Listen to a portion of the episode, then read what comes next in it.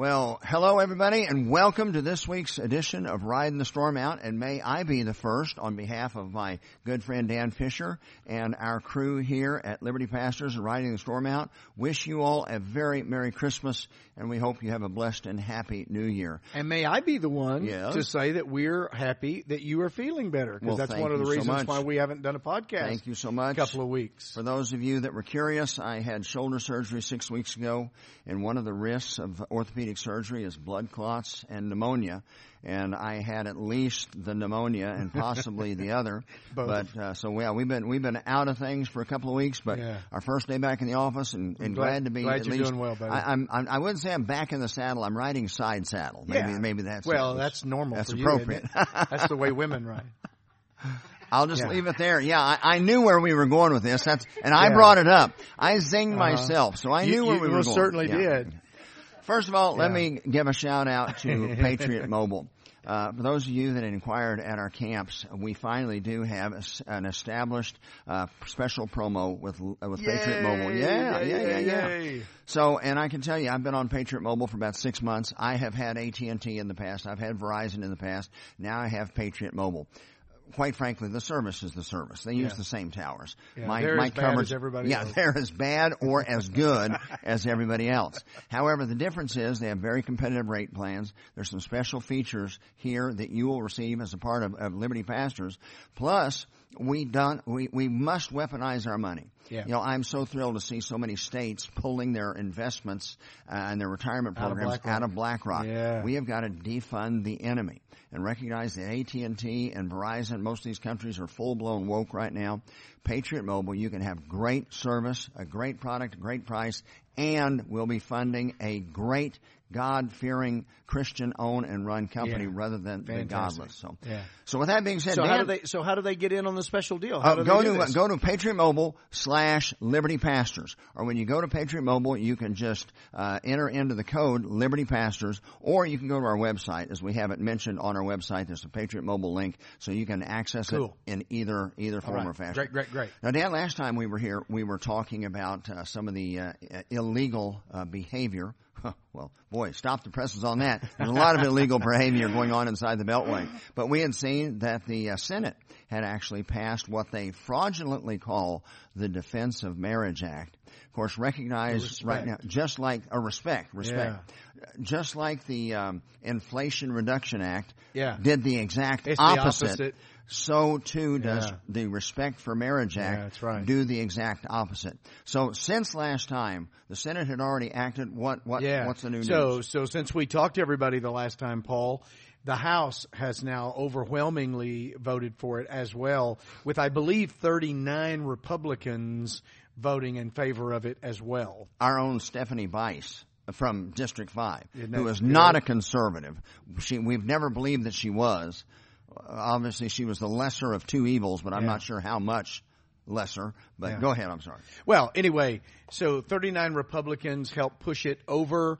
And so now basically it's awaiting the signature of the um, president. Vice President, who's who served the White House. I'm sorry. Yeah, the, the, sorry. the fraud in chief. I can't or- help myself. I can't help it. Yeah. Yeah, I know. So it's waiting this the signature of President Biden, and then it becomes the law of the land. And many believe that this is their attempt to preempt the overturning of the Obergefell decision, because uh, many on the left believe that we're, we're headed toward an overturn of that, just like we saw of Roe v. Wade. Which, as we've seen, most of the states then go ahead and do the wickedness instead of the federal government. But at least it's in the proper uh, realm of authority. The states are deciding this instead of the federal government. So that's that's the update on where we are. So we're waiting on the great uh, press conference where we can all watch it with with bated breath as uh, President Biden signs this uh, wonderful uh, act. Well, you know, fortunately, there are people on our side that are optimists that the glass is always half full. Yeah, I tend to find me. myself in the glass is half empty category. Yeah, but I do know that there is an argument that this is actually a good thing. The Obergefell decision will now get pushed up to the Supreme Court, and it'll obviously get thrown out, just Well, like we hope. we, we hope as we have a change of, of the makeup of the court Yeah. since 2015. Right. Uh, of the three justices that have Okay. Of the three justices that have been replaced, there have been at least two justices put on the court and one injustice Yeah. put on the court No, since then. exactly but anyway, right. the, the favorable uh, favorability towards conservative values should be there. We at least hope it's there. But you and I say it's even beyond that. It's up to the states to stand up and Of say course. no when the Yeah. federal government uh, does something they don't have the Yeah. authority to do. Yeah. And, and that's one of the things that, that we have talked about many, many times. First of all, David, can you put up uh, the uh, slide from Justice Kennedy in 2013? This is, Yeah. this is this is ironic, and this is where uh, Matt Staver. I know this is an argument he believes that we will win on because uh, one thing we can talk about in a minute. There's not even a, a, a protection for religious liberty in this in this. No, in fact, they intentionally didn't put it in. Our own Senator James Lankford argued that at least we should protect religious beliefs, and, and they, they rejected that idea. So that could help us in the appeal up to the court. Well, but the reality is, what do you think the true motive is for the Equality Act? Who's the, who's targeted? Who do they want to put in jail? Yeah, Christians, conservative Christians. I, I'm going to be uh, uh, uh, careful here because I think there are a lot of people who call themselves Christians, and I'm not even sure they are. Yep. But there appear to be left-leaning Christians. Well, they're they're happy with them. It's people like us and guys that have been to our camps and fellows around the country who really believe the Bible means what it says and says what it means. If you're going to keep in harmony with the state's uh, hymn book and sing Yeah. exactly the message they want Yeah. sung, you're okay. But if you stand for the Lord God of all creation and the Messiah, the Yeah. Lord Jesus Christ, God incarnate, Well, then and if you stand for biblical truth, then you're going to be targeted. Well, it's just like the, the case that's before the Supreme Court right now about the web designer who refused to design a website that violated their religious convictions. And yet there was a restaurant, and I can't remember if it's in California or New York, that refused to seat a, a, a conservative Christian group that had uh, re- reserved the banquet room to have their gathering for the year, and they refused service to them. That's okay. See, because they were they were dissing Christians. It's it's like uh, the church. So many churches we have seen that the churches that are liberal leaning that bring in a Joe Biden or Barack Obama. Well, take up offerings okay. and give them to their campaign funds. However, if, if there's a conservative church that actually has a candidate that stands for uh, limited government Yeah. or biblical values, then of course that's where you get a letter from Barry Lynn that you're being investigated, which actually you Well, really that's are. kind of a badge of honor, isn't exactly, as you and I know. But Yeah. but notice this. You know, Bill Clinton had been pressured to sign uh, the Defense of Marriage Act? Yeah. and it was uh, taken to court. And Justice Kennedy actually writing the the uh, majority opinion on this, uh, as they as they said that the Defense of Marriage Act was illegal uh, and unconstitutional because, as Kennedy says, uh, that the uh, this issue, marital issue, is reserved to the states. To the states. So it was thrown out. So that was actually, although I like the Defense of Marriage Act, uh, in principle, Yeah. he was correct. now, now, why is it reserved to the states? Uh, Okay. What is our reasoning there? Why? a reminder that the federal government didn't create these uh, entities called states and delegate few powers to the states. It's actually the exact opposite. Yep. It were the United States. We had 13 states in existence. Yep. That they came together, created a limited general government, and delegated to that government few and defined powers. So in this case, the states didn't give permission to Washington D.C. to navigate in this and area. And so, if there's not a specific delegation to the federal government, where does it always fall back to? It is retained by the states. And that's that pesky what? the 10th Tenth Amendment, thing. Yeah. Yeah, well, that's a problem. A, a, a, a, a pebble in the shoe, isn't it? yeah, yeah. David, would you would you put up some of the comments from James Madison? In fact, uh, well, that was the that was the Fourteenth Amendment. Uh, actually, then Justice Kennedy. We talked a little bit, bit ago about the Defense of Marriage Act. Justice Kennedy said it's illegitimate, 2013, because marriage belongs to the purview of the states. Then two years later, in the Obergefell decision, he said the Fourteenth Amendment trumps the state constitutions. So literally, the same liar took two sides of the same argument, and then forced, although we haven't, nobody, nobody's voted for it but forced on the United States of America, or so-called forced on the United States of America, the idea that we must adopt same-sex marriage. So a liar lied. A lot. Can you believe that? Uh, can you believe that? Well, see, this is no surprise to those of us that recognize what's going on inside No, Washington. right, exactly. So is Washington the answer? No. Well, no. That's what we've been trying to No. teach. And and I would argue that the framers didn't think Washington was the answer either. No. They believed their own states, their country. Well, put up Federalist 45 if you would, David. One more. Go ahead and hit another one. This is talking about uh, the uh, the authority that was given to the Supreme Court, which is very little, and, and judicial review wasn't amongst it. But during the after the Continental uh, Constitutional Convention had been completed, then the states had to ratify this new Constitution. So there was a fierce debate going on in the state of New York, and uh, what John Jay, James Madison, and um, um, oh, who else? Uh, uh, um, um, Hamilton, Hamilton, uh, right, right. Um, Alexander, Alexander. Hamilton. Thank you. Went blank there. Alexander Hamilton, uh, all put together put together what are, were arguments uh, for ratifying the Constitution. They were published in papers in the state of New York. They've been bound, and we now call them the Federalist, Federalist Papers. Papers, yeah. But argument number 45, and Federalist 45 says this, the powers delegated by the, tell you what, Dan, I'm about shy of voice. Would Okay, let's do it. this? Yeah, so Federalist 45, the powers delegated by the proposed Constitution to the federal government are few and defined. Those which are to remain in the state governments are numerous and indefinite. And, and there you see that states delegating few and Yeah. defined powers to Washington. Go ahead and And one. delegate, by the way, is not give, loan. Yeah, yeah, Loan. yeah. Delegate means to loan. They're still the boss. Yeah. Okay, so I'll read the next part. The former, that would be the federal government, will be exercised principally on external objects as war, peace, negotiation, foreign commerce, with which uh, last the power of taxation will, for the most part, be connected. The powers reserved to the several states will extend to all the mm-hmm. objects which, in the ordinary course of affairs, concern the lives, liberties, and properties of the people and the internal order, improvement, and prosperity of the state. So we see right here in fact, hit one more. I think we have one more short slide here. David, yeah, go ahead. Yeah, so it says the operations of the federal government will be most extensive and important in times of war and danger, those of the state governments in times of peace and security. So we see that the founders recognized that states remain states. They delegated few. In fact, they defined the powers that they delegated. That they gave to this limited general or federal government of their creation. Each state reser- reserving to themselves, as Jefferson said, the residuary mass of self-government. Yeah.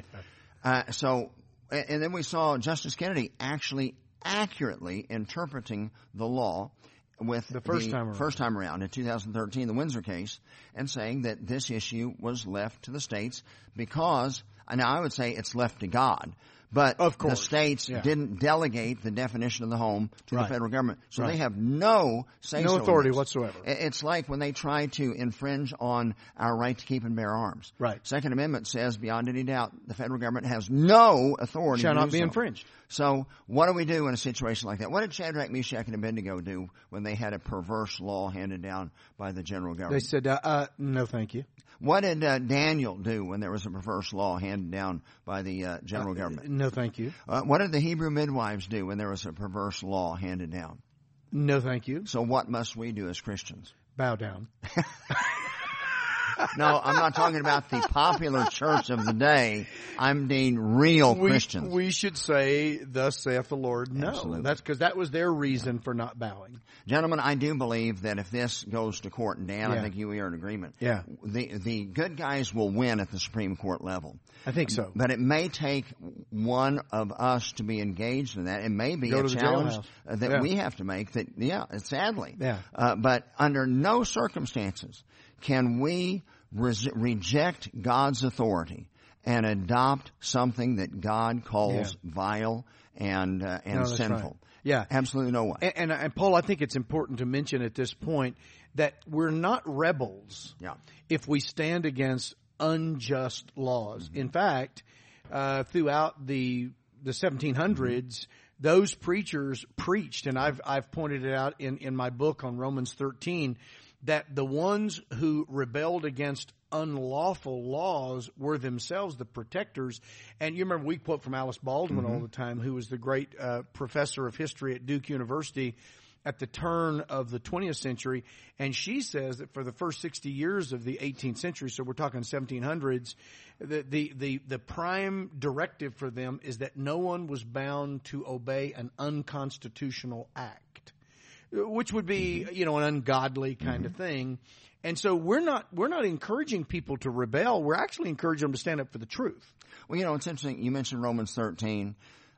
It's amazing that pastors have the wrong exegesis of Romans 13. Sure. And here's the reason I believe. They're told what it means before they ever read Oh, it. of course, they've and then as they their read it, they just try to affirm what they think it says. Yeah. But it very clearly says that the purpose for civil government, in fact, the civil governors are ministers of God to thee for good. Right. It's only supposed to punish the evil and reward the, the good, good. guys. Boy, I see nothing controversial in Romans 13. No. Tells me that God believes in proper government, proper limited government, and when the government exceeds His will or the limitations, it's up to us to No, it's exactly right. say no. In- fact, I believe that what Paul is saying is that when, when he does the opposite of that, he he be, he's no longer the minister of God, but as Samuel West, the preacher in 1700 said, he's a messenger of Satan. Yep. And you know, Paul, if I could just make a, a shameless plug here, Yeah. I've written a book on this, Romans 13. It's a fairly easy read, but it's filled with all of the the the historical fact. And if they want to go to danfisherbrr.com, they can get a copy of it. But you're exactly right. These guys believe that you only submit to a proper government. And if they're rewarding the bad guys and punishing the good guys, they've become the tyrants, and it's our job to stand up and say, no, that's wrong. Absolutely. Yeah. Well, well, gentlemen, as we wind down today's podcast, uh, we haven't uh, have an established battle plan yet, but we're working on one.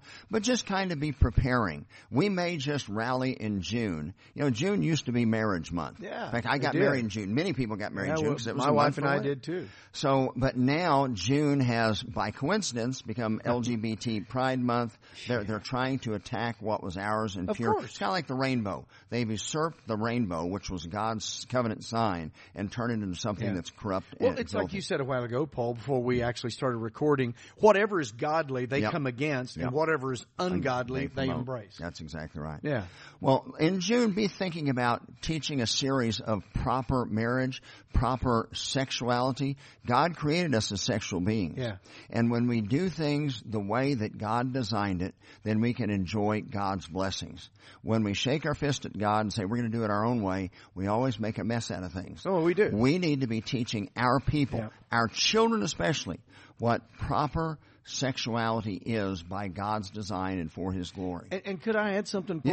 Yeah. Uh, you know, they they characterize us now as well. You're filled with hate because you hate uh, people that are in same-sex, homosexual, lesbian relationships. Well, no, no more than I hate a thief or I hate a liar mm-hmm. or I hate an adulterer. The Bible condemns those as Yep. well. Yep. Now, Jesus died for that sinner, but I think our pastors need to remind themselves that they must speak out on God's definition of marriage, and that doesn't turn them into a hater. Mm-hmm. They're actually a lover of what God said. And we, we freely preach against killing and mm-hmm. stealing and lying. Yeah.